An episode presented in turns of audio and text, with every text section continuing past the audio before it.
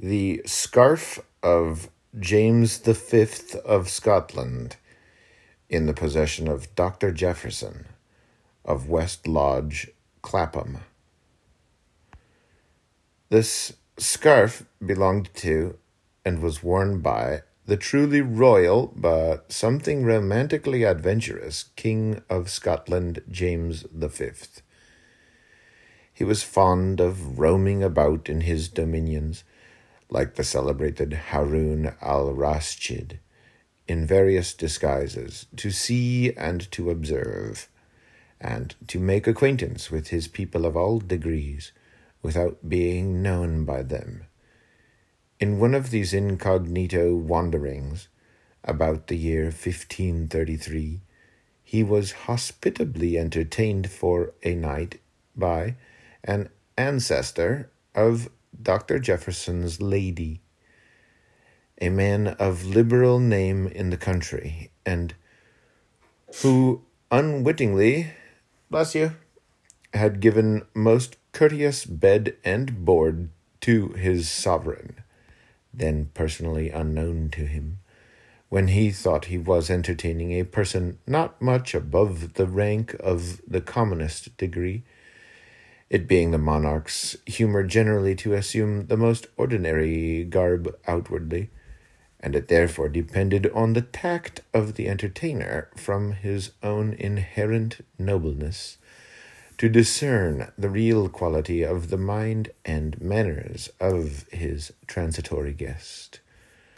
The host in question did not discern that it was his sovereign he was then treating like a prince, but he felt it was a visitant, be he whom he may, that was worthy his utmost respect, and the monarch, highly pleased with his night's lodging, and previous gracious welcome, on his departure next morning, presented to the lady of the mansion a grateful tribute to her good care, in the form of a small parcel rolled up, which, when opened, they found to be a splendid scarf, endorsed to herself and lord, in the name of the Goodman of Ballengeich.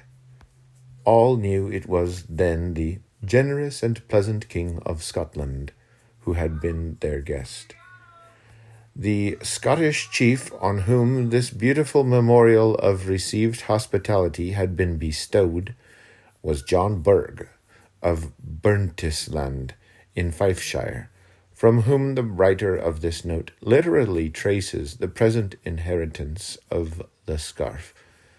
John Burgh had an only daughter, who married John Balfour, K.N., who also had an only daughter, and she married Gilbert Blair, brother to Blair of Ardblair.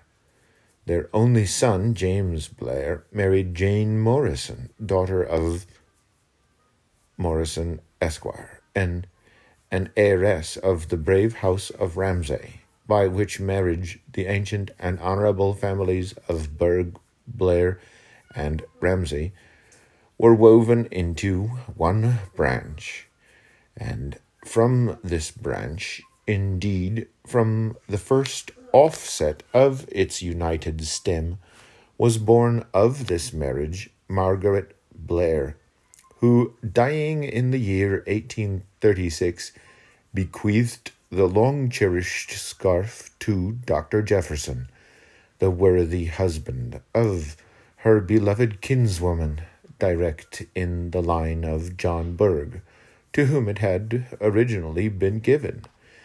The scarf was composed of a rich and brilliant tissue of gold and silver threads, interwoven with silk embroidered flowers in their natural colors. They are chiefly pansies, the emblems of remembrance, thistles, the old insignia of Scotland, and the field daisy, the favorite symbol of King James's mother, the beautiful Queen Margaret. The flowers, entwined together, run in stripes down the splendid web of the scarf, which terminates at each end with what has been a magnificent fringe of similar hues and brightness. The scarf is seven feet in length by one foot nine inches in width. This interesting bequest was still further enriched to Dr. Jefferson by the addition of a cap and gloves, which tradition says the worthy chief of Burntisland wore on his nuptial day. There are also a smaller pair of gloves of a more delicate size and texture appropriated by the same testimony to the fair bride. But these articles are supposed to have been of earlier fabric than that of the scarf, probably about the year 1500, and they are of less exquisite manufacture, the former appearing to be from the fine looms of France, and the latter wrought in the less practiced machinery of our then ruder northern isle. The cap is of a pale red silk, with gold cord and embroidery down its seams, it being formed to fit the head, and therefore in compartments broad where they are inserted into the rich fillet band round the head, and narrowing to the closely fitting top. It looked something like an Albanian cap. The gloves, which are said to have been those of the chief, were of a brownish fine leather, with embroidered gauntlet tops. The ladies are of a lighter hue, and still softer leather, with gay fringe of varied colored silk and gold, and tassels at the wrists. Both these pairs of gloves were well shaped and most neatly sewed. On these relics of antiquity and of ancestorial memorials devolving on Dr. Jefferson, he sought for a place of deposit for them suitable to their dignity, their character, and their times. He had in his possession a curious old table of the era of Henry Eighth, which he soon adapted to the purpose. Its large oaken slab was of sufficient dimensions to admit of the royal gift being spread in graceful folds over the dark surface of the wood, which the better displayed the tissue's interchanging tints, and also gave room for the disposal of the cap and gloves, which were placed in a kind of armorial crest between its gauntlets, at the head of the scarf, and at its foot was added a beautifully written inscription in old emblazoned characters, historic of the interesting relics above.